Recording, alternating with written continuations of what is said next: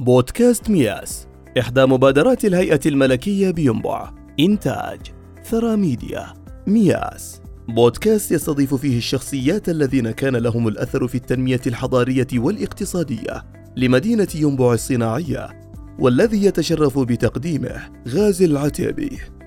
حياكم الله أصدقاء مياس في يوم جديد وفي لقاء جديد. نسعد اليوم باستضافة شخصية استثنائية. هذه الشخصية من الرجالات التي تفخر بهم مدينة ينبع الصناعية. من الرواد الأوائل في هذه المدينة التي تعتز دائما برجالها. قصتنا اليوم مختلفة.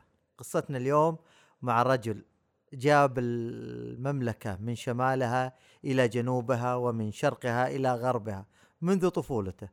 ضيفنا اليوم نشأ في أقصى شمال المملكة في الطريف وتنقل بعدها إلى الشرقية ثم إلى بيشة ثم إلى الشرقية مرة أخرى ليستقر به المستقبل الوظيفي في ينبع ومن ينبع الصناعية ينطلق إلى فضاءات أبعد لتشمل المملكة وينتقل منها إلى أبعد من ذلك إلى خارج الحدود إلى الولايات المتحدة الأمريكية ثم إلى أقصى شرق آسيا إندونيسيا إلى اليابان ثم إلى أقصى شمال أوروبا في رحلة تحمل الكثير والكثير.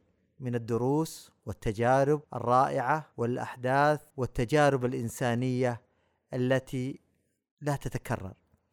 نسعد هذا المساء باستضافة سعادة المهندس محمد النغاش. المهندس محمد حقيقة رجل آه، من القطاع الصناعي في ينبع الصناعية. رجل تنقل في قيادة كثير من القطاعات الصناعية في شركة أرامكو السعودية بدءا من شركة بترومين وسمارك إلى مصفاة ينبع المحلية وفرضة الزيت الخام. بعد ذلك انتقل إلى منشآت أرامكو على مستوى المملكة مصفاة الرياض مصفاة جيزان آه، في الظهران في الإدارة الهندسية إلى إدارة التدريب ومن, ثم عمل في مصافي آه، البترول في عدة دول خارج الحدود. تجربة ثرية هذا اليوم. ما ودنا نستبق الأحداث. هذه مجرد مقبلات لهذه الليلة الجميلة اللي متوقعين أنها بتكون شيقة جدا جدا جدا تحمل من خلالها تجربة عملية ومعرفية طويلة الأمد. امتدت لمدة 38 عام. اختتمها ضيفنا الكريم في نهاية العام الماضي في ديسمبر 2021 عندما ترجل الفارس عن آخر منصب وظيفي كان يشغله في مدينة ينبع الصناعية كبير الإداريين والرئيس التنفيذي لمصفاة أرامكو ساينوبيك ياسرف. رحب فيكم أبو طارق. يا هلا وسهلا وسعيدين الليلة بوجودنا في ضيافتك في هذه الأمسية الجميلة حياكم الله جميعا يا أبو عبد الملك وزملائك وإن شاء الله تكون دردشة خفيفة على اللسان وعلى القلب وعلى العقل متأكدين وسعيدين بهذا اللقاء الجميل اللي أنا أتوقع الكثير من الشبابنا خصوصا الجيل الناشئ بيكون هذا اللقاء من نقاط التحول إن شاء الله في حياته. أبو طارق خلينا قبل نبدأ هالجلسة الجميلة وهالدردشة الخفيفة. خلينا نبدأ بالنشأة. وين كانت؟ مرحلة مراحل الطفولة العائلة التي نشأت فيها. وش المؤثرات في ذاك الزمن اللي أثرت في شخصية المهندس محمد النغاش؟ تجارب مرحلة الطفولة. وبعد كذا خلينا نعرج على موضوع مراحل التعليم العام. وين كانت؟ وش كانت ظروفها؟ وين كانت بالضبط؟ وش المؤثرات أو الشخصيات اللي كان لها تأثير على شخصية ضيفنا في هذا المساء؟ آه، بسم الله الرحمن الرحيم. الحقيقة يعني آه، تعود بي الذاكرة إلى أكثر من 62 سنة الآن. آه، كان نصيب للوالد عندما التقى في الوالد مع الوالدة في بيشة. وهب به النصيب إلى أن يعمل في أرامكو أو مشروع التاب لاين في ذلك الوقت. وكان عمله في شمال المملكة. وولدت هناك. ودرست الابتدائية في طريف وعرعر يمكن هذه حصريا لكم يا أبو عبد الملك أنه أعلن هذا الكلام. وتعلمت أنه الوالد كان يعمل ويغيب عن المنزل في ساعات طوال وأنا مع الوالدة هي التي قامت على تربيتي وأحسنتها رحمهم الله. ثم انتقلت إلى المنطقة الشرقية. ودرست المرحلة المتوسطة في متوسطة الزبير بن العوام بالخبر وكان تحدي في ذلك الوقت أنك تكون لحالك في المنطقة الشرقية وأنت صغير السن والأهل في شمال المملكة. ولكن تعلمنا كيف نعيش حياة العزوبية وإحنا لسه صغار. صنعت مني رجولة مبكرة. بعد ذلك انتقلت إلى بيشة وهي الموطن الأم ودائما أقول بيشة الفيحاء بيشة النخل. وهناك الحقيقة آه، أكملت يعني المرحلة الثانوية. وأذكر لما جينا نتخرج كنت يعني آه، أبحث عن الملف حق شهادات التخرج. فكان مدير المدرسة وقتها ذاك الوقت مسي عليه بالخير إذا هو لا زال على قيد الحياة الأستاذ فراج عايض البقمي. قال لي شوف الملف الصغير هذاك هو عدد الخريجين لأنه كان عددنا محدود وكانوا كلهم من المميزين في ذلك الوقت وكان التعليم يعني آه، في شدة ولكن صنع رجال. ثم عدت بعد ذلك الحقيقة إلى المنطقة الشرقية لإكمال المرحلة الجامعية والتحقت بجامعة البترول والمعادن في ذلك الوقت. وأنا ممن عاش لحظة تغيير اسمها لما قدم جلالة الملك فهد بن عبد العزيز إلى الجامعة. وقتها كان الدكتور بكر بن عبد الله بن بكر وتم الإعلان على تغيير الاسم آه، إلى جامعة الملك فهد للبترول والمعادن. وأفتخر أنني أحد خريجي ومنسوبي هذه الجامعة. خلينا نرجع أبو طارق قبل ننتقل من المرحلة هذه. وش تذكر؟ يمكن كثير من اللي يسمعونا ما هم بس من ينبع الصناعية بيكون من كل أطراف المملكة. خليني أقول وش تذكر من طريف؟ وش تذكر من الخبر؟ وش تذكر من بيشة في ذاك الوقت؟ وش كان و... أعطينا صورة المدن هذه في ذاك الزمان. تجربتنا في طريف الحقيقة تعتبر فريدة من نوعها. وأذكر وأنا كنت صغير يمكن كنت الطفل المدلل في الحي لأنه معظم الجيران آه، كانوا من آه، مناطق شتى في المملكة. يعني سواء من جنوب المملكة أو من شرقها أو غربها أو حتى من الدول المجاورة يعني من سوريا أو الأردن. فكانت الحقيقة تجربة ثرية. كان المجتمع متعاطف ومتكاتف. آه، يؤثرون على أنفسهم عشان يخلقوا جيل يعني آه، الحقيقة يساعد بعض بدون فروقات أو بدون أي تمييز. آه، منطقة الشمال الحقيقة علمتنا إنه كيف كان يعني الوالد يبعد عن البيت يعني ساعات طوال؟ أحيانا ينتقل يعني في نقل الزيت الخام إلى منطقة جفور بالأردن إلى صيدا في لبنان وكانت الوالدة هي في المنطقة هناك هي اللي تقوم على تربيتي أنا وإخواني. فتعلمنا أنه كيف نقدر نقوم على أرجلنا وإحنا صغار وكانت تجربة ثرية يعني لن أنساها. الحقيقة لما جاء النصيب أنه أكمل تعليمي في المتوسطة كان عندي خيارين. إما أني أروح للخرج وأدرس في آه، متوسطة أو ثانوية عسكرية أو إني أدرس المتوسطة في الخبر. وكان يعني آه، فرصة إني أروح آه، في مدينة الخبر الزبير بعوان وكان السبب الرئيسي للتعليم في ذلك الوقت كان شديد ولكن يصنع رجال والمنطقة اللي إحنا فيها كانت تسمى الصبيخة.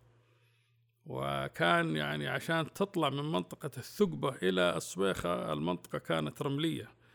فمن الصعوبة مكان أنك توصل للمكان فكان شرط الوحيد يجيبوا لي يعني سيكل أو بسكليتة على قولتهم عشان نوصل للمنطقة. كان فيها معاناة ولكن كان فيها الحقيقة عشق. آه، المنطقة الشرقية الحقيقة يعني آه، هي اللي صنعت آه، بدايات تكوين محمد نقاش في دراستي. ثم بعد ذلك يعني انتقلت إلى بيشة وأكملت دراستي الثانوية ويمكن الحقيقة كثير من الجيل الآن ما عاش يعني حياة الفانوس والإتريك. آه، كنا ندرس على الفانوس والإتريك في صحبة الأهل وكان عندنا مزارع ومع ذلك يعني من بعد صلاة الفجر نجلب المحصيل المحاصيل الزراعية عشان آه، عمي كان الله يرحمهم جميعا نروح نبيعها قبل ما نروح للمدارس. ومع هذا كنا من الأوائل. يعني كان في التزام ولكن من بعد العشاء ما في إلا نوم لأنه ما في وسائل تسلية. كان فيه جلد وكان فيه يعني آه، اهتمام بالمسؤولية. بعد ذلك كان عندنا يعني خيار فين أكمل تعليمي. والحقيقة جامعة البترول والمعادن ذاك الوقت الصيت كان يعني ذائع بشهرة. فقلت أرجع للمنطقة الشرقية وصار النصيب والتحقت في جامعة الملك فهد للبترول والمعادن وكان تخصصي كان هي طبعا السنة التحضيرية آه، لأي طالب وبعدين أربع سنوات الجامعة. فأول ما تخصصت تخصصت هندسة نظم. ولكن حدث يعني حادث غير مساري. كان فيه تسوي برامج كمبيوتر يسمونها ال JCL cards يعني تطبعها البرامج. وأعطيت أحد من زملائي البرنامج حقي فهو كان يعني الوقت عنده ضيق فحاول يسوي يعني اسمه مزبرق كذا و... فلما شافوا المعيد قال لي أنت يعني غشيت من الطالب الثاني. قلت له لا أنا هذا هو البرنامج حقي بس أنا ساعدته. بس ما كان عنده الشجاعة الأدبية إنه يقول هذا برنامجه. في تلك اللحظة لم أقبل يعني آه، هذا النقد أعتبره كان إهانة لي. وعلى طول ذهبت إلى الهندسة الكيميائية. استقبلني الله يمسيه بالخير الدكتور عبد الله زكري. وقلت له أبغى أجي عندكم في الهندسة الكيميائية. قال ليش؟ قلت السبب كذا وكذا. قال حياك الله. كانت نقطة تحول ومنها دخلت الهندسة الكيميائية ولا زلت أعشق الهندسة الكيميائية. الدراسة كانت في الجامعة الحقيقة سكننا في اللاينات القديمة وكانت يعني آه، اعتماد بعد الله على الذات وكانت الحقيقة خمس سنوات يعني تجربة مليئة. يعني في التحديات وال آه، يعني الإنجاز. يعني من أسفل الجبل تطلع إلى فوق الجبل وتشوف الطلاب أحيانا تجيب يعني علامة جيدة أحيانا كذا. ولكن لما تشوف من الصباح الباكر كل الطلبة تصعد الجبل عشان تحصل تعليمها الجامعي تقول لا لابد أني أكمل. والحمد لله. في الجامعة عندي نقطة مهمة أذكرها للإخوان. طبعا في قبل التخرج في مشروع البرنامج التعاوني. آه، فتم اختياري أني أخذ برنامج التعاوني في كاليفورنيا في أمريكا. وكان آه، في العشر الأواخر. فأقول الحقيقة للدكتور الله يمسيه بالخير يعني يا دكتور سعود أو يا دكتور خضير خضير سعود الخضير ذاك الوقت. ما تخلونها بعد العيد. قال هو أصلا يعني البرنامج التعاوني على كيفك تبغى تاخذ البرنامج التعاوني وكانت فرصة إنك تروح لأمريكا تروح. ما تبغى بكيفك. فرحت والحقيقة كانت أول تحدي لي إني أصوم رمضان في أمريكا واشتغلت في شركة تكسكو.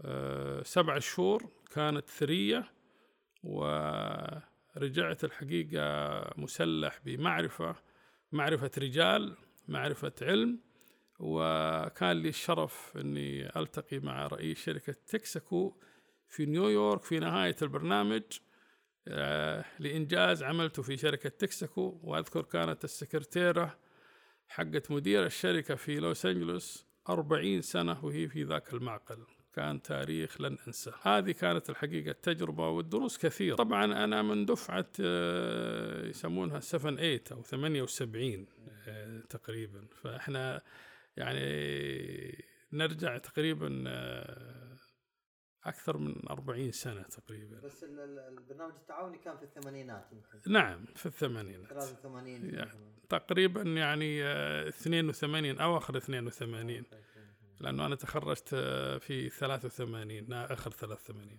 لأنه عادة البرنامج التعاوني يكون سنة آه، بعد قبل التخرج. تخلص البرنامج وترجع بقى لك مثلا ترم وتتخرج. فهذه التجربة. لو رجعنا لل- لل- للسنوات ال- ال- ال- الجامعة وطبعا هذه ثرية لأي شاب مر بهالمرحلة هذه. ما أدري إذا ف- تذكر أحد من المؤثرين سواء كان في المواد الجامعية اللي الأساتذة اللي أعطوك إياها أو في البرنامج بتاعه كان له أثر أو س- أخذت منه موقف أو تجربة ثرية تتوقع أنها لا زالت مؤثرة في حياتك أبو طارق؟ أنا الحقيقة أبغى يعني أشارككم في قصة مع الدكتور رويد العقاد عميد شؤون الطلاب. وقت التخرج كان تخرجنا الحقيقة في فترة الصيف وليس في ال- ال- التخرج العام. وأنا كنت دائما أحرص إني أستفيد من وقت الإجازات أعمل في عمادة شؤون الطلاب. ولما جاء وقت التخرج يعني طلب مني أن ألقي كلمة الخريجين بإعاز من الدكتور رويد العقاد الله يذكره بالخير. وكانت الحقيقة يعني تحدي أنك أنت تمثل هؤلاء الطلبة في إلقاء الكلمة. لأنه فيه من قد يكون أفضل منك في الإلقاء ولكن حبي للعمل. وأنا في وقت مبكر آه، تركني آه، لابد آه، لا تستسلم. يعني آه، كل ما يجيك تحدي اعتبره فرصة إنك تتعلم. آه، بالنسبة للدكاترة حقيقة هم كثر والزملاء هم كثر. ولكن آه، أذكر يعني كان في أحد ال- الزملاء والآن آه، دكتور مشهور في في ال- في ال- في المملكة الآن كان دائما يوصيني آه، لما رحت أخذت البرنامج التعاوني في آه، كاليفورنيا كانت زوجته الفاضلة هي اللي تدعم وكان يسوي أح- أحماض أمينية وكان يجلس للساعة واحدة ثنتين في منتصف الليل وكانت هي تقود السيارة عشان تجيه في المختبر عشان تجهز له وجبة عشان يركز. من هذه اللحظة وجدت أنه إذا أردت يعني أن تصل ال- المنى لازم تتعلم الصبر. والحقيقة هذا كان يعني درس لنا أنه لا تيأس ولا تستسلم ولكن حاول بكل جد أنك ترتقي من الأفضل إلى الأفضل. فهذه كانت الحقيقة دروس كثيرة في جامعة الملك فهد بترول المعادن ولكن هذا على سبيل التحدي والمثال. رائع يا أبو طارق الله يعطيك العافية. الآن حن تخرجت أنت في أواخر 83 الآن بدت قصة ثانية بدت حياة ع- عملية وكانت بدايتها أعتقد في بترومين في ينبع. نبدأ القصة هذه. وش تحمل في طياتها وذكرياتها وصعوباتها وتحدياتها؟ كان هذا في في ب- بداية 84 كانت في ينبع الصناعيه صف لنا قصة التحاقك كيف كانت؟ وصف لنا أول زيارة لك لينبع الصناعيه كيف شفتها؟ ال- الحقيقة بداية التحاقي في آه، مصفاة بترومين ينبع. بعد العودة من البرنامج التعاوني أذكر أنه كانت بدايات يعني إنشاء آه، مصفاة بترومين ينبع. وتم إرسال طائرة خاصة. من ينبع للظهران لاستقطاب 34 طالب على وشك التخرج وكنت إحداهم. وكان القائم على ذلك الله يذكره بالخير آه، المهندس عواد بن عطية النجار أبو محمد. وجينا هنا فلما رحنا زرنا الموقع ما في شيء. يعني أرض يعني طيب ما فيها لسه البدايات. وقالوا هنا حيكون في مصفاة ينبع. ووقت الغداء أذكر أنهم عزمونا في آه، ينبع الصناعية في مطعم اسمه شانغريلا والمطعم لا زال موجود إلى الآن. هذا في camp four؟ في camp four. أو حي فور. وعلى أساس يغرونا أن نرجع أعطونا لا زلت أذكر يعني أجندة مكتب وقلم فاخر. لا زلت أتذكر. فبعد التخرج يعني أصريت أني أرجع إلى ينبع. وأكون أساهم في بناء هذه المصفاة من لا شيء إلى شيء. أفخر أنه اليوم مصفاة بترومين ينبع أو بعدها صارت مصفاة ينبع والآن هي تحت لواء أرامكو إنها عصب في الصناعة النفطية. فالتحقت على طول. وبعدها كان قابلني المهندس عواد وقال لي ال 34 كلهم ما قبلوا إلا أنت. إنك تجي تقبل التحدي وتشتغل في ينبع. قلت اذا كلفنا عليكم الطائرة. قال لو ما جاء إلا أنت لكفى. أدين له الحقيقة بهذا الهمة وتشجيع الحقيقة القيادات الشابة. وأذكر أول تحدي لي في مصفاة ينبع كان آه، للي يعرف بالنسبة للهندسة الكيميائية آه، وحدة إنتاج البنزين تستخدم الكاتلست أو العامل الحفاز. فكان بعد فترة لازم تعمل له تنشيط. وكان شركة UOP هي اللي عندها هذا الوحدات. فأرسلوا مهندس آه، أمريكي آه، على أساس يقوم على أول عملية يعني تنشيط. وكنت معاه في وردية الليل. وكنت حريص إني أعرف كيف يسوي. على أساس ما عاد أبغاه يجي ثاني مرة. فقريت ال manual من الجلدة للجلدة. فأسأله في الليل قلت له إيش المادة هذه اللي قاعدين نشطها قال لي هذه top confidential لأنه فيها مادتين يعني ثمينة يسمونها precious metals وأنا قريتها في صفحة 15.25% من هذه و0.25% من هذه. فقلت له ليش تقول لي confidential موجودة في ال paragraph الأخير في صفحة 15 وفتحت له ال manual لا تستغفرنا كسعوديين إن شاء الله المرة الثانية ما حتجي أنا اللي أقوم فيه وقبلت التحدي وبلغت مدير عام الإنتاج اللي هو الأستاذ عواد ذاك الوقت. ومن بعدها ما جاء ولا أمريكي. قمت أنا بتنشيط العام الحفاز وانطلقت الرحلة في المصفاة لأبناء الوطن. هذه الحقيقة كانت إحدى نقاط التحول في مصفاة ينبع إذا تسمح لي أبو طارق بس برجع مرة ثانية على أول زيارة لينبع. وين سكنت؟ وكم بقيت يوم؟ وش كانت المدينة في ذاك الوقت؟ إيش تتذكر من ملامحها الأولى؟ حقيقة هي قصة شوية تعتبر بالإنجليزي يقولوا فني ولكن هي سافرت من الظهران إلى جدة وسكنت عند أحد زملائي اللي كانوا في الجامعة وبقول له ترى جالي نصيب في منطقة ينبع فكان في والده رحمة الله عليه الآن. فبقول له ترى يا والد أنا الحقيقة جاتني فرصة إلى ينبع إن شاء الله يعني بس أروح كذا نص ساعة لينبع وأخلص وأجيكم. فأبوه يستغرب يقول أنت بتروح ينبع نص ساعة؟ وهم يشرون له الوالد يعني والدهم إنه لا تعلم فأخذت السيارة ومشيت في الصباح الباكر بعد الفجر. إلين وصلت رابغ كان الطريق يعني أحادي ونمت في الطريق ما قدرت أكمل. لكن إصراري إني آجي ينبع آجي. فوصلت هنا على الظهر وكانوا يبغوا يقابلوني في الموقع وأنا عديت الموعد. فقلت لهم ترى اللي حصل كذا كذا بس حبي للعمل في ينبع يعني آه خلاني أكمل المشوار ورحبوا بي الحقيقة. وسكنت في آه، آه، سكن العزاب في آه، اللي سام كامب ستة في البدايات. ولا زلت كل مرة أرجع وأروح أشوف وين ما كنت ساكن في المنطقة هذيك. ومنها بعدين تزوجنا وانتقلت إلى كامب فور. تتذكر ملامح المدينة ذاك الزمن ذيك الزيارة؟ ينبع الحقيقة عصامية يعني أرجع للتاريخ لإيجاد منطقتين صناعيتين تفخر بهما المملكة اللي هي الجبيل وينبع الصناعيتين. آه، التخطيط كان فيها جميل جدا.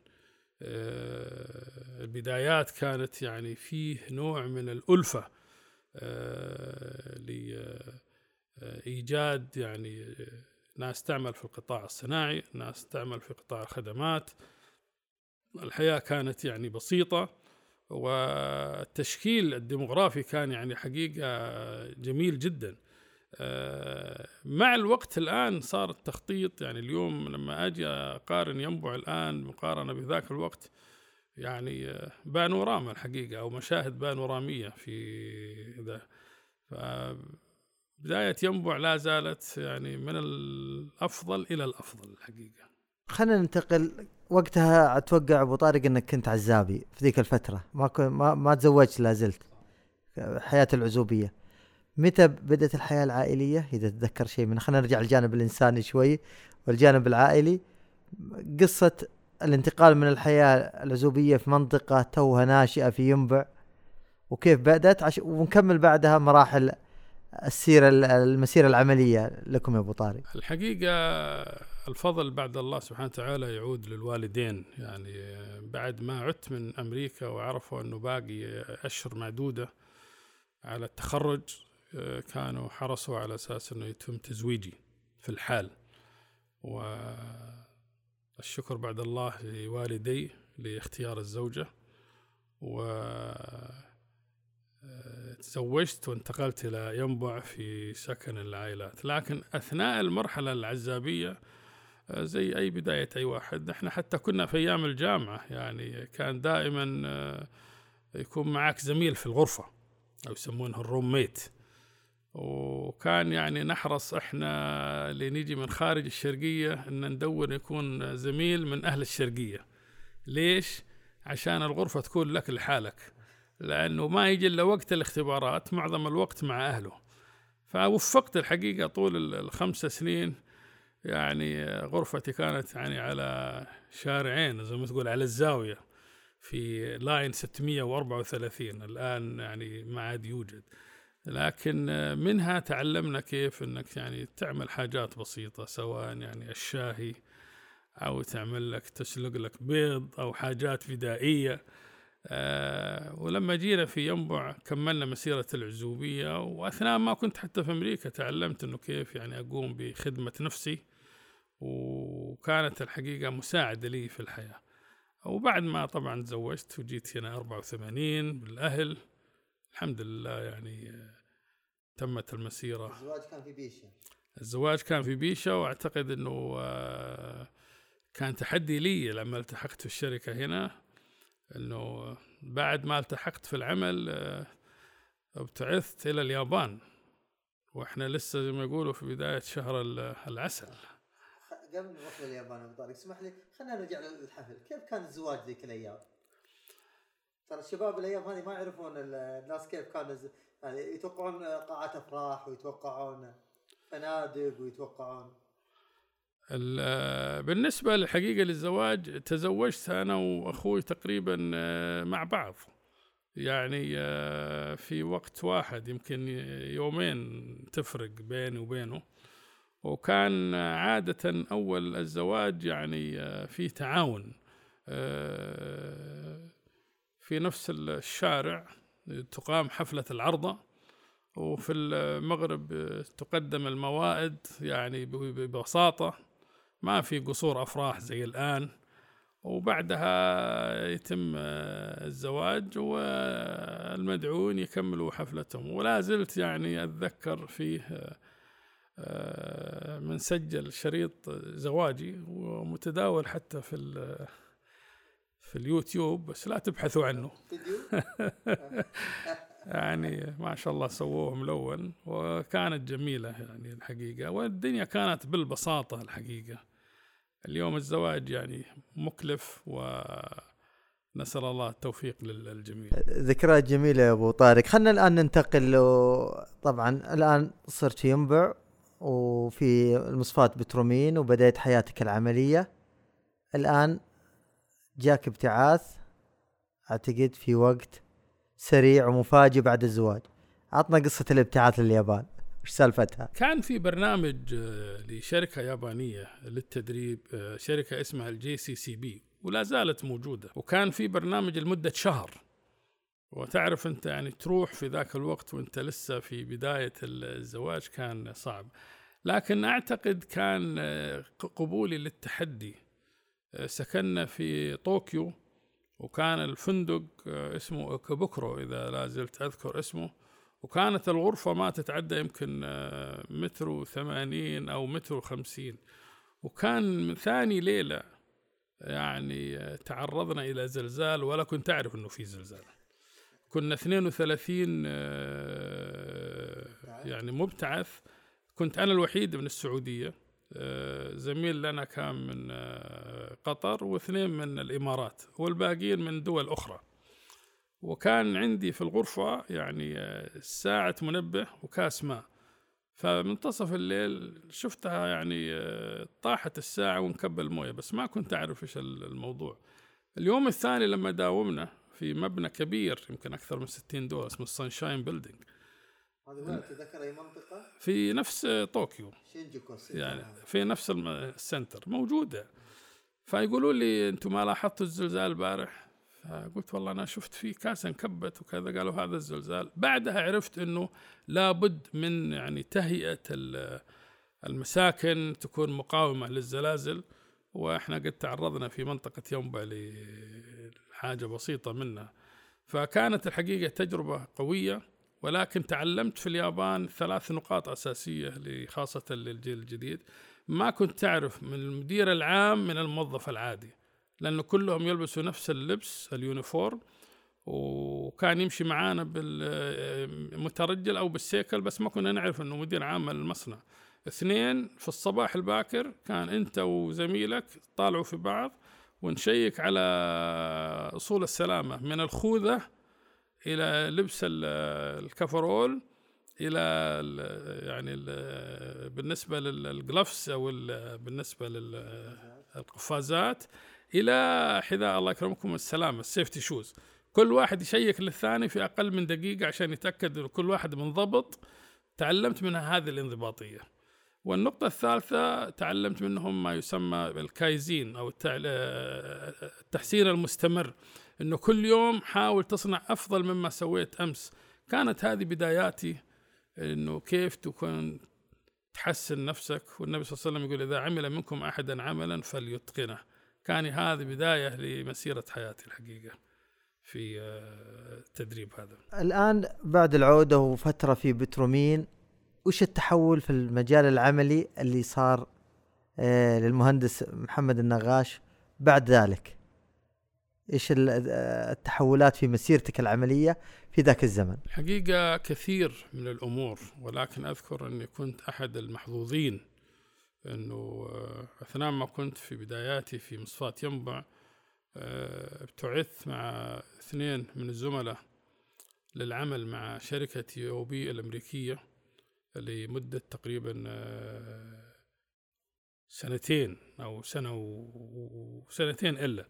فكانت أول تجربة لي في إحدى الولايات أنه نعمل يعني ما يسمى catalyst loading أو تحميل catalyst في منطقة يعني آه، إلينوي.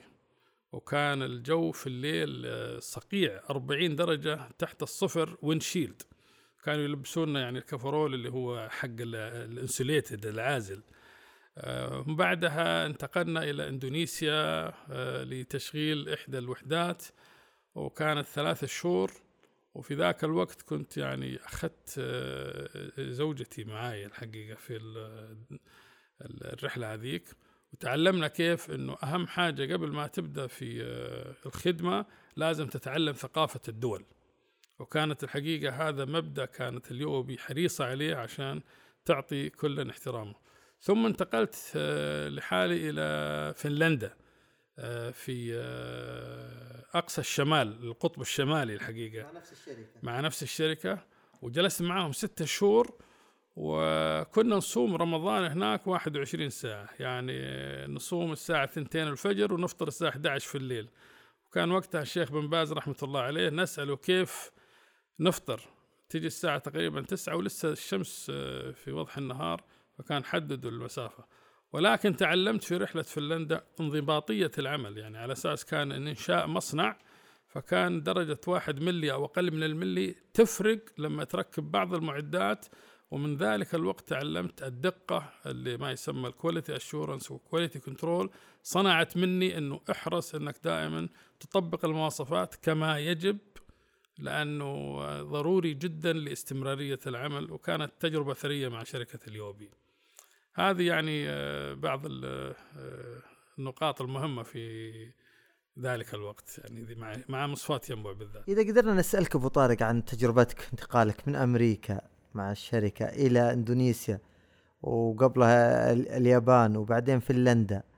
لو قلنا باختصار من تجاربك هذه إيش التجربة اللي لا زالت عالقة في ذهنك عن هذه الشعوب أو هذه التجربة؟ لا زالت عالقة في ذهنك وما نسيتها الان وتود إنك تراها في الشباب السعودي. قدوتي كانت الحقيقة في الحياة يعني كانت المصطفى صلى الله عليه وسلم. أذكر كانت يعني رحلتي لأمريكا في ذاك الوقت يعني آه، كانت أحمل كتيب آه، في جيبي آه، إما هي مية أو ألف صفة للنبي صلى الله عليه وسلم. كانت تمثل مسيرته في ملبسه في مأكله في مشربه. فكنت يعني الحقيقة أحاول إنه كيف أتعلم من الآخرين أحترم الآخرين وأخليهم يحترموني. ف واحدة من القصص كان في فنلندا أذكر لما يجي وقت الصلاة كان آه، آه، مهندس الآلات الدقيقة زميلي في المكتب يعني يلتمس العذر إنه يبغى يروح للميدان عشان يعني يتفقد بعض المعدات وهو الهدف لا عشان يترك لي المجال في المكتب عشان أؤدي الصلاة. احترام الآخرين هذا كان ضروري جدا لأنك أنت تدخل على ثقافات مختلفة. إذا كسبت ود الناس بالمثال آه، حياتك تكون سعيدة طبعا بعد المصطفى صلى الله عليه وسلم قدوتي والدي علموني أنه تكون تمثل نفسك وليس غيرك. في آه، آه، انتقالي لبلدان العالم كنت دائما أحرص أنه أتعلم من الآخرين ولا أستعجل شيء اسمه رئاسة لأنه عندي مبدأ لا تستعجل الرئاسة فإن كنت أهلا لها أتتك وإن لم تكن أعدمتك. والشيء الثاني أنه العلم يعني يعتبر قوة. Knowledge is power. فكل ما تثبت نفسك وانت في البدايات خاصة الجيل الجديد من الشباب يعني كل ما يكون انت راسخ في علمك آه وكنت دائما حريص إنه على آه المثلث للنجاح عندي اللي هو القلم والقرطاس والآلة. لأنه أي مهندس أو أي إنسان في أي مجال لابد أن تدون كل ما تريد. وتكتبه وليس في الذاكرة ولازم لغة الأرقام عشان تتأكد أنه يعني يكون كلامك صح تتأكد بالآلة وتحسب وكذا. فهذه خلت الواحد يتكلم من منطق قوة. كان حتى لما تروح في المصافي اللي عملت فيها وكذا بحيث إنه لو حتى واحد قال لك كلام وكذا أنت تقدر تقدر هل الرقم هذا مقارب للصواب أو كذا أو كذا. تعلمت هذا الحقيقة آه إنه آه اللي تسويه اليوم بعد فترة ارجع له. تأكد هل هو كان صح ولا في أفضل ما يمكن. وهذا صقل فيني الحقيقة دائما إيش؟ التميز في آه آه مجالك العملي. آه، نقطة يعني أخرى أحد المستشارين الأمريكان كان يعني آه، ألقى دورة وكان دائما يقول الحياة سهلة let go. بما معناه لا تركز على موقف معين آه، اعتبرها فرصة لا تعتبرها فشل. هذه الحقيقة أعطتني مساحة مباحة أنه كل ما يصير في موقف وأحس أنه مثلا ما تطورت فيه أو ما أنجزت فيه أعتبرها فرصة. وهذه الحقيقة تصنع منك يعني نجاحات في محطاتك. آه، مع الدول الأخرى اكتشفت أنه ما في فرق بين السعودي وغير السعودي إلا كيف تطوع نفسك كيف تتأقلم مع الآخرين كيف تحترم ذاتك أول قبل ما تحترم الآخرين. وإحنا في بلد معطاءة الله يعطيها يعني آه، النمو آه، اليوم الحمد لله اللي كنت أحلم فيه يوم من الأيام يصير معظم اللي نشوفه الآن على يد أبناء وبنات آه، الوطن الغالي. رائع يا أبو طارق. أبو طارق عرف عنك اهتمامك بتطوير المهندسين السعوديين الجدد. لو تعطينا لمحة عن تجربتك في هذا المجال. الحقيقة زي ما ذكرت لك سابقا أنه النولج أو المعرفة هي تنقسم إلى ثلاث أقسام. knowledge sharing أو يعني مشاركة المعرفة اللي عندك أو knowledge transfer نقل المعرفة من إلى أو knowledge management اللي هو إدارة المعرفة. آه، في مقولة آه، رائدة أنه ما يكتب في السطور يبقى وما يحفظ في الصدور يذهب بذهاب الأمم. لو الأجيال السابقة ما نقلت لنا هذه المعرفة والآن موجودة كانت في الكتب ما عرفنا اللي إحنا موجود. فبالنسبة للمهندسين آه، أو المستجدين الحقيقة واجب علينا اللي تعلمناه ننقله لهم من خلال آه، الستوري تيل نقلها كقصص أو أنه آه، نسويها كبرامج يعني نشاركها في زي ما يقولوا town hall discussion يعني يجلسوا ويتحدث ونقل المعرفة. أو أنه transfer من جيل إلى جيل. تنقل هذه المعرفة من جيل إلى جيل. ولكن الأهم من ذلك في هذا المثلث اللي هو إدارة هذه المعرفة اللي هو knowledge management. أنا يعني آه بلا فخر يعني آه في جيل كثير يعني عملت معاهم والآن ما شاء الله صاروا رؤساء في آه، مصافي وكذا وعملت أنا وياهم معا. لا أقول عملوا معاي لكن عملت أنا وياهم معا وتشرفت أنه أكون أنا وياهم نقل المعرفة. وهذا ضروري جدا يعني آه، أنك تنقل هذه المعرفة وتطور ولا تؤنب. يعني إذا ما زبطت مع الشخص في حل يعني وضح له وين النقاط بس لا تعطي له الحل بسرعة على أساس يبحث. أتذكر في بدايات حياتنا العملية كنا نسوي trial and error نتعب. اليوم ما شاء الله الشباب يبغى يدور الحل السريع لا. يعني خلف الجهاز الكمبيوتر لوغاريتمات وفيه تقنية ابحث ليش يجي كذا. اليوم كله زي ما يقولوا. جوجلها يعني من الجوجل. لا أعتقد أنك لازم تتحرى الدقة لأن الله سبحانه وتعالى يقول وإما ما ينفع الناس فيمكث في الأرض.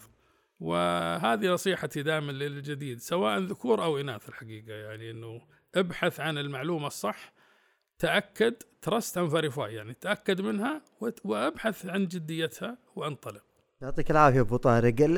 موضوع المسؤولية الاجتماعية يمكن آه، كانت سمة أو ارتبطت شخصيتك أثناء عملك في عدة مناصب ومواقع ومسؤوليات في القطاع الصناعي في ينبع الصناعية بالمسؤولية الاجتماعية. وش فلسفة أبو طارق في الموضوع هذه؟ وش التجارب المهمة اللي يذكرها في هذا الجانب؟ المسؤولية الاجتماعية هي جزء من دينك ولنا في رسول الله يعني القدوة الحسنة. أنا أنظر للمسؤولية الاجتماعية واجب على كل إنسان حتى على المستوى الفردي. ليس على مستوى المنشآت. ولكن يعني آه، تجربة فريدة قدناها لما كنت في شركة سامرف. يعني آه، عملنا المسؤولية الاجتماعية بعملية ممنهجة بحيث إنه نشارك على يعني قد الوضع اللي إحنا فيه آه، في برامج تخدم المجتمع. لأنه أنت ليس في مصنع لتكرير النفط. ولكن أيضا لتكرير العقل. فهذا جزء مهم. فكان وقتها الحقيقة محافظ ينبع المهندس مساعد السليم أبو فيصل الله يذكره بالخير كان يبغى ينقل هذه التجربة على مستوى المحافظة وتشرفنا الحقيقة نعمل معا لنقل هذه المسؤولية الاجتماعية على مستوى محافظة ينبع. وتشرفنا بالرئاسة الفخرية لصاحب السمو الملكي الأمير فيصل بن سلمان أمير المدينة المنورة. والمسؤولية الاجتماعية الآن يعني شاركنا في مؤتمرات فيها وكذا. آه، أعتقد اليوم فلسفة المسؤولية الاجتماعية للجميع أنك في حتى على مستواك الشخصي تستطيع أن تعمل سواء في جودة الحياة في آه، آه، تربية القادة تنمية القادة نمط الحياة. المسؤولية الاجتماعية مجال كبير ورحب سواء كنت على رأس العمل أو خارج رأس العمل. جزاك الله خير أبو طارق. كأني أنا من الاستقصاء والبحث آه، عرفت ان لك تجربة في أو مشاركة في معرض المملكة بين الأمس واليوم واللي كان يذكر الجيل السابق اللي كان يتجول في بعض عواصم العالم لنقل صورة آه، أو لتغيير الصورة النمطية عن المملكة. اللي كانت تؤخذ خصوصا في الميديا في العالم الغربي. إذا تعرج لنا على هالتجربة وتذكر منها شيء نكون لك شاكرين. الحقيقة كنت أحد المحظوظين آه، بدأ البرنامج آه، في المملكة على أساس معرض الرياض بين الأمس واليوم ثم صار معرض المملكة بين الأمس واليوم. وكنت أحد المنتدبين يعني في آه، معرض المملكة بين الأمس واليوم في منطقة بوسطن الأمريكية. آه، في ذلك الوقت وكان مطلوب مني عندي كان خريطة للمملكة توضح آه، مواقع آه، مصافي النفط. وأذكر وقتها كان صاحب السمو الملك الأمير بندر بن سلطان سفير خادم الحرمين الشريفين في ذلك الوقت هناك. وكان روبرت كندي هو المحافظ لبوسطن. وتم الحقيقة زيارة المعرض آه، حتى قبل الافتتاح وكنت أنا اللي مشرف على الخريطة هذه وأشرح لمحافظ آه، أو عمدة آه، بوسطن بحضور سمو الأمير على مواقع حقول النفط والمصافي. وكنت أشرح له أقول له هذه مصفاة ينبع اللي كنت أنا أشتغل فيها وهذه مصفاة جدة هذه مصفاة رأس تنورة وهذه مصفاة الرياض. في قلب المملكة في العاصمة وهي المصفاة الوحيدة اللي ما جنبها منطقة بحر عشان تحميل وكذا. وهنا الحقيقة كان موقف آه، نبيل من سمو الأمير لما شرح أنه هذه الكابيتال يعني أنه آه، اليوم تروح لمنطقة آه، نجد القصيم الزراعة. كنا نستورد القمح صرنا نصدر القمح إلى الخارج. كان الحقيقة معرض المملكة بين الأمس واليوم فرصة لتعريف الآخرين من هي المملكة العربية السعودية ومن هو شعبها. وكنت أتشرف. والله آه، أواخر الثمانينات لا لا في التسعينات في التسعينات في التسعينات طبعا. هي انتقلت من آه، من مكان لمكان وكانت تجربة ثرية.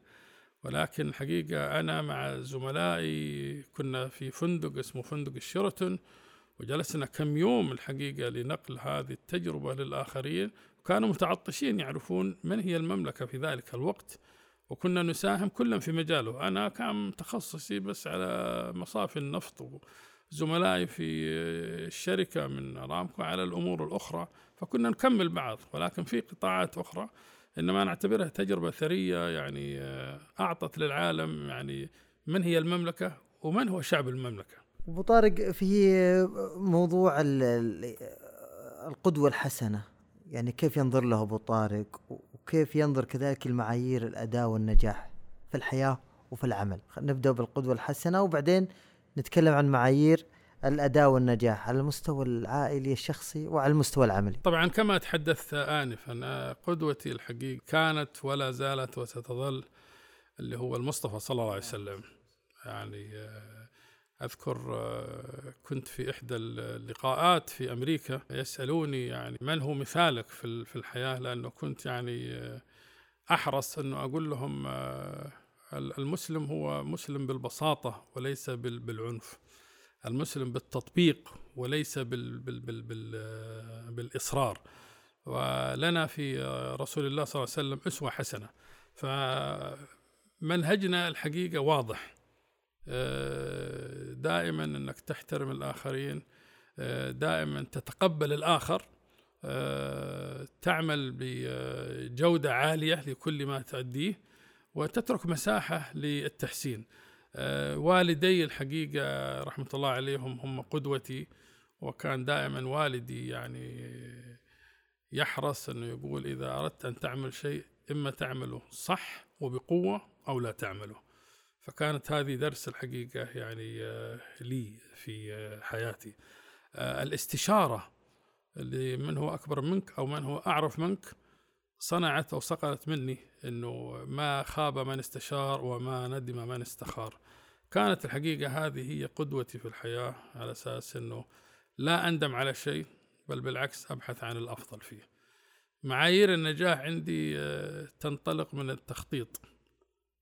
آه، وكان يعني آه، طيلة حياتي العملية أحرص أنه بعد صلاة الفجر يكون أول ساعة ساعة صفا هدوء ذهني وخطط قبل ما أنطلق للدوام حتى في آخر لحظة.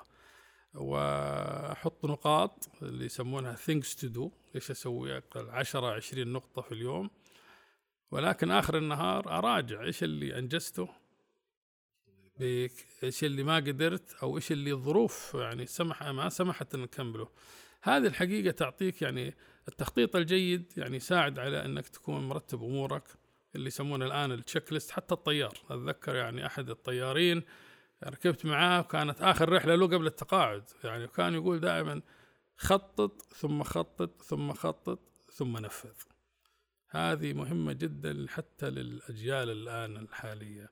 آه، معايير النجاح اليوم ما عاد تنظر فقط لل اللي هو معايير الأداء اللي هو KPI key performance indicator اليوم الناس تنظر اللي هو ال objectives وال key results اللي هي الأهداف والنتائج المرجوة. فهذه الحقيقة إحنا نتعلم خاصة الآن في الوضع الحالي أه تدخل عليك أمور يجب تتحرى فيها الدقة وتأخذ المصدر الموثوق به. وأهم شيء تسوي شيء الناس تشوفه وتشاهده. يعني قليل دام خير من كثير انقطع. هذه فلسفتي للحياه كيف تنظر لل... لمواجهة التحديات؟ وكيف تنصح الجيل الشاب الآن كيف يتعامل مع التحديات؟ ما نقول مشاكل نقول تحديات. أنا الحقيقة يعني أبغى أنوه على نقطة. كان الحقيقة أيام والدي قبل عشرين سنة لما توفى رحمة الله عليه كنت أقول في ذلك الوقت يعني حياتكم كانت صعبة. فكان يقول لي دائما حياة أجدادك أصعب. وأنا أقول اليوم اللي أبنائي وإحفادي. حياتنا صعبة بس حياتكم حتكون أسهل. ليش؟ لأنه استقاء المعلومة في أول كان تنحت الصخر فيها. بس كان في عندك يعني أمثلة كقدوة تراجعهم. اليوم المثال القدوة قل ما تجده. كان في البدايات يعني البيت يربي والمدرسة تربي والحارة تربي لأنك تشوف في أمثلة قدامك. اليوم أنت أمام تحدي. لا تعتبرها مشاكل ولكن اعتبرها تحديات لصقل الموهبة والمعرفة. آه، أنا أشوف بالنسبة للأجيال الجديدة لا تستعجل النتائج لأنه اللي يجي بسرعة يذهب بسرعة. آه، الشيء الثاني يعني حاول أنك تستمر في آه، استشارة الآخرين ولا تسوي أي شيء يطلب منك إلا إذا أنت مقتنع فيه. يعني أول كان الواحد يحرص أنك تتخرج ضابط مهندس كذا رغبة الوالدين. ويمشي رغبة الوالدين ولكن يمكن ما يستمر. اليوم ما شاء الله المملكة سعة رحبة في مجالات لكن إمكانية الشخص سواء ذكر أو أنثى هي اللي تحدد حياته ومساره ونجاحاته. فشوف وين المجال اللي أنت تنجح فيه وتقدر تسهم فيه حتى لو كان يعني خلاف رغبة الوالدين بس أقنعهم لأنه فيه تقنية جديدة معطيات جديدة. إحنا كآباء يجب أن نتقبلها. اليوم حتى الأحفاد تدور عليه الآن وهو ماسك الجوال وهو لسه يعني حفيد يعني صغير وما شاء الله أشطر منه يعني. فلازم تتقبل الواقع الجديد وحياتنا كلها حلوة يعني. لازم تتقبلها أنها كلها ناجحة وجميلة وأهم من ذلك التفكير الإيجابي. التفكير الإيجابي دائما أنا أعرج عليه. لا تنظر للأمور السلبية. ركز على ما تقدر تفيد وتستفيد ويكون تفكيرك إيجابي. تنجح في الحياة بإذن الله تعالى. بإذن الله. وتجر... ومثلكم تجربتكم ناجحة في الحياة يا أبو طارق. أبو طارق موضوع الطموحات أو الطموح. كيف شفته شاب مهندس في بداية الحياة؟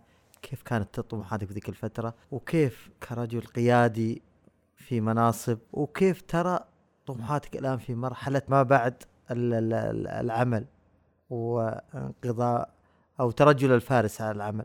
وش نصيحتك للشباب في موضوع فيما يخص طموحات الشباب؟ والله الطموحات الحقيقة دائما يعني آه، في مثل بالإنجليزي يعني يقول لك you have to raise the bar دائما إذا أنت لاعب قوة إذا حققت مثلا في السباق ال متر عدد من الثواني لازم تكسر هذا الرقم. طموحات الإنسان لا تتوقف عند أي نجاح بل بالعكس آه، حتى لو كان الرقم اللي كسرته هو رقمك ابحث عن رقم أفضل. أنا أعتقد بالنسبة للطموح آه، لي كشخص كان يعني أكبر تحدي لي كيف إنه أبو طارق يواكب رؤية 2030 آه، أيام ما كنت في سامرف وهذا الحقيقة كان يعني حضرت مؤتمر في دبي وأذكر كان فيه يعني معالي وزير التعليم العالي الشيخ نهيان بن نهيان ذاك الوقت والجور اللي هو كان نائب الرئيس في أيام بيل كلينتون. وكنا على طاولة واحدة. وكان يقول يعني رؤية المملكة 2030 يعني حتكون آه، ملهمة آه، للعالم وحتكون صعبة وتحدي. الجور. نائب رئيس آه، في بداية يعني في عهد بيل كلينتون. من هذيك الكلمة أنا أخذت هذا التحدي. اليوم إحنا ننعم في هذه الرؤية 2030 آه، برامج طموحة واضحة المعالم وإحنا لنا دور فيها. يعني أذكر كانت 66 صفحة بدينا نطبقها في سامر. فيش نقدر ناخذ إسقاط من هذه الرؤية على وضعنا في في في, في, في الشركة في في سامر في ذاك الوقت. واليوم الحمد لله الآن الرؤية واضحة للكل. العالم كله صار يساير المملكة في هذه الرؤية. آه والطموحات ما شاء الله حدث ولا حرج. اليوم المملكة تنعم في جميع المناطق في تطبيق هذه الرؤية وكل إنسان عنده طموح آه يكافئ بما يستحق فأنا أنشد للجيل الجديد أنه لا تتوقف على حد. بل بالعكس شوف وين تقدر تبدع أكثر وحتى لو جزء بسيط وارتقي فيه. وربنا يوفق الجميع. أبو طارق إحنا بنستفيد أو خلينا خلينا طماعين ونستغل جلستنا الحلوة المساء الطيب هذا. و... ونرجع نقول سبت أنت في الحديث معنا لكن وش الدروس المستفادة؟ إحنا سامحنا اليوم بنحاول ناخذ العصارة. وهذه نبى نستغلها ما نبغى نفقدها. وش الدروس المستفادة من تجربة تجربتكم الطويلة؟ ما راح نقول 38 عام اللي كانت في العمل والتجربة العملية. وما وما تش مسيرتكم طول حياتكم. نسأل الله إن شاء الله يطول في عمركم على الطاعة والصحة. فوش أهم الدروس المستفادة اللي لو قلنا شباب الجيل الحالي ضروري ان يسمعونها من أبو طارق الليلة؟ الحقيقة يعني نصيحتي لنفسي يعني آه، قبل غيري اولا آه، طاعة الله سبحانه وتعالى ونبيه. يعني آه، تكون بين نصب عينك. ثانيا طاعة الوالدين سواء على قيد الحياة أو ممن توفاهم الله. لأنه هذه الحقيقة هذه نبراس لأي إنسان. آه، يتمسك فيها. آه، بالنسبة للدروس المستفادة على عصارة هذه السنين تعلمت أنك دائما تكون متسامح مع الآخرين حتى وإن أخطأوا في حقك. لأنه اللي آه، يعني ما صفي يوم يجي يوم ثاني حيصفى لك. تعلمت أنك لا تقطع أي ورقة بل بالعكس اثنيها وخليها في دفتر حياتك. يجي يوم من الأيام تحتاج هذه الصفحة وتشوفها. تعلمت أنه وثق كل ما تقول لأنه أحيانا قد تخونك الذاكرة تكون تبغى شيء واللي أنت كتبته شيء ثاني.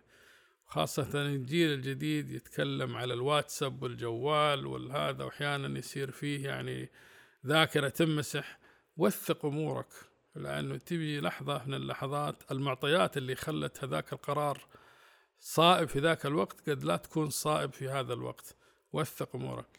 آه أيضا بالنسبة للدروس المستفادة لا تترك وقت بدون فائدة لأنه كل ما تسلحت بالعلم كل ما كانت مكانتك على قد علمك. آه الوظيفة آه في أي قطاع تتغير مع تغير الأوضاع ولكن علمك يعني المرء بأصغريه قلبه ولسانه.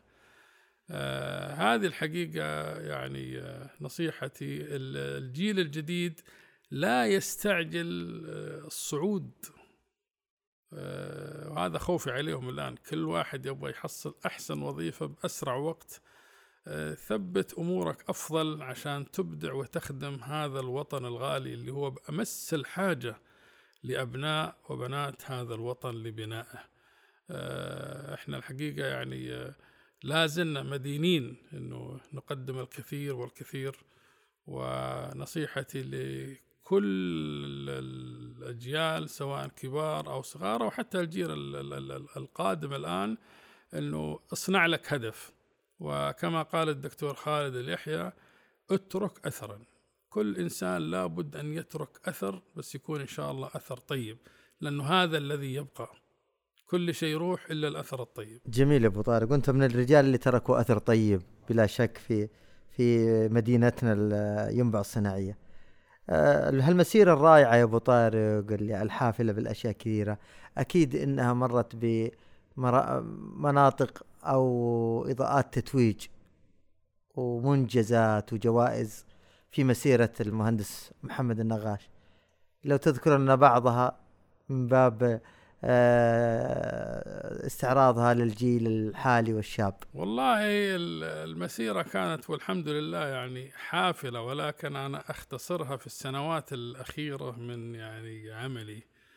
يعني أعتقد لما آه، وأختصرها الآن يمكن حتى على شركة ياسرف في الفترة الأخيرة يعني. آه، كان إنجاز لشركة ياسرف وأتشرف أني كنت على رئاستها أنه من ثاني سنة كنا هناك يعني كان فيه جائزة رئيس أرامكو للمشاريع المشتركة. وحزنا على ثلاث من أربع جوائز وهذا أول مرة تحصل. لأحسن إنجاز أو best performer سواء في مستوى السلامة أو الاعتمادية أو التميز التشغيلي. وكان يعني ما باقي لنا إلا بس يعني آه، آه، آه، واحد ركن على الطاقة لكن فزنا فيه في السنة اللي قبلها.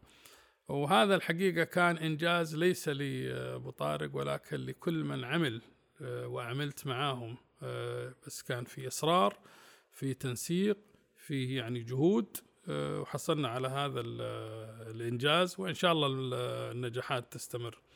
أيضا يعني آه، أنا أعتبرها تاج على الرأس اللي هو يعني جائزة آه، المؤسس الملك عبد العزيز للجودة. كانت يعني حلم أي إنسان. آه، وأنا أذكر إنه أيام ما كانت يعني حتى مطارق في جامعة يعني الملك عبد العزيز شرفت في مساعدتها في كتاب نبذة عن الملك عبد العزيز في التخرج وكنت استقيت من 12 كتاب ستة بالعربي وستة بالإنجليزي عن هذه الشخصية الفذة رحمه الله الملك عبد العزيز.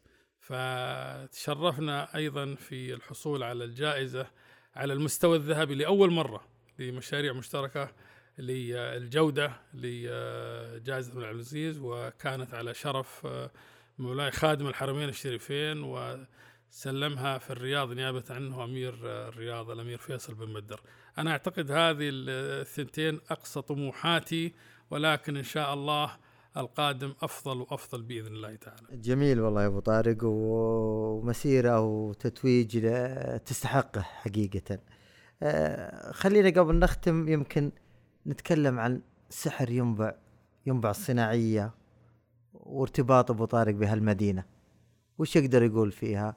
أبو طارق حتى لو لم يكن شاعر. أنا دائما لي مقولة الحقيقة من بدايات يعني آه، وجودي في ينبع كان يوجد اتفاق إنه يعني أروح وأرجع على ينبع في مراحل العمل ولكن عشقي في ينبع الينابيع الثلاثة. آه، بدءا من ينبع النخل اللي هي أعتبرها زي ما يقولوا الأساس بالنسبة للنخيل وعشقي للنخيل والسد ينبع ومسكن آه، بعض الصحابة آه، ينبع البلد اللي هي الرواشين والبحر انتهاء بينبع الصناعية اللي أنا فيها. فأنا أقول دائما كل من يزور ينبع ينبع منها الخير ينبع. الحقيقة حتى اللي يتقاعد يجلس في ينبع. لما أنظر لسنين مضت أكثر من ثلاثين سنة واليوم أشوف ينبع يعني آه، أيقونة. يعني اليوم عندنا كروز يجي كل أسبوع أسبوعين في ينبع. كنا أول واحد يسافر أوروبا عشان يأخذ كروز لما كنا شباب. اليوم الكروز يجي هنا في ينبع. الصيد حق القطا السباقات البحرية. آه، جزيرة النورس في ينبع الصناعية. لما أصور بعض المقاطع وأرسلها لبعض الإخوان أو الزملاء أو الأقارب سواء داخل أو خارج المملكة ما يصدقوا إنه هذه فعلا آه، ينبع الجميلة. ينبع الحقيقة لها سحر خاص مدين لها وأهلها الطيبين ومجتمعها المسالم. فإن شاء الله من أفضل إلى أفضل بإذن الله تعالى. بإذن الله تعالى. وهذا العشق اللي آه، تتبادل ينبع أيضا أعتقد تتبادل أبو طارق نفس هذا العشق لأنك من الرجال اللي خدموا التنمية الصناعية والحضارية في هالمدينة على مدى سنوات مضت. أبو طارق في في نهاية هاللقاء الجميل وهالجلسة اللي أكرمتنا في هذا المساء في منزلكم العامر نترك في آخر هذا اللقاء مساحة حرة.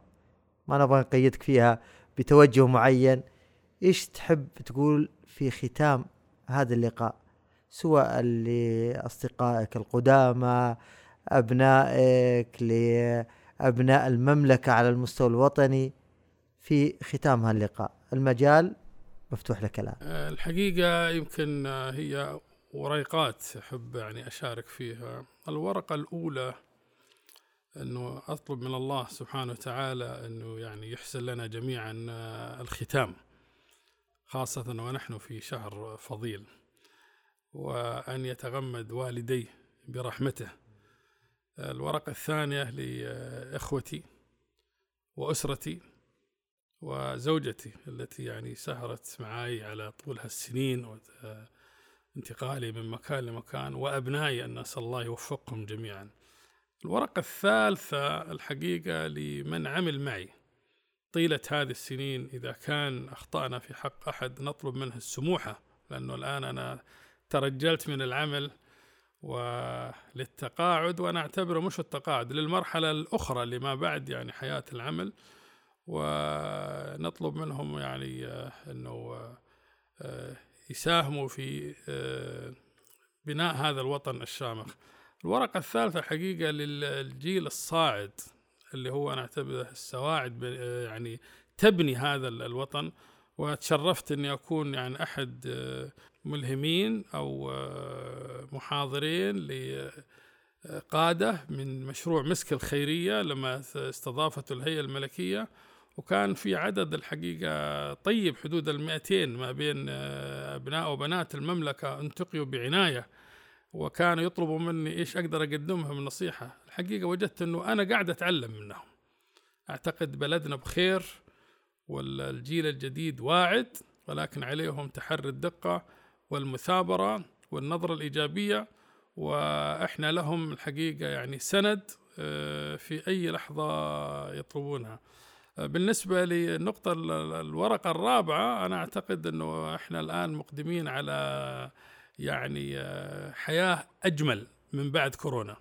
علمتنا نمط حياة جديد علمتنا حتى التهذيب للنفوس وحتى لل للسعودي وغير السعودي. في المملكة عرف من هي؟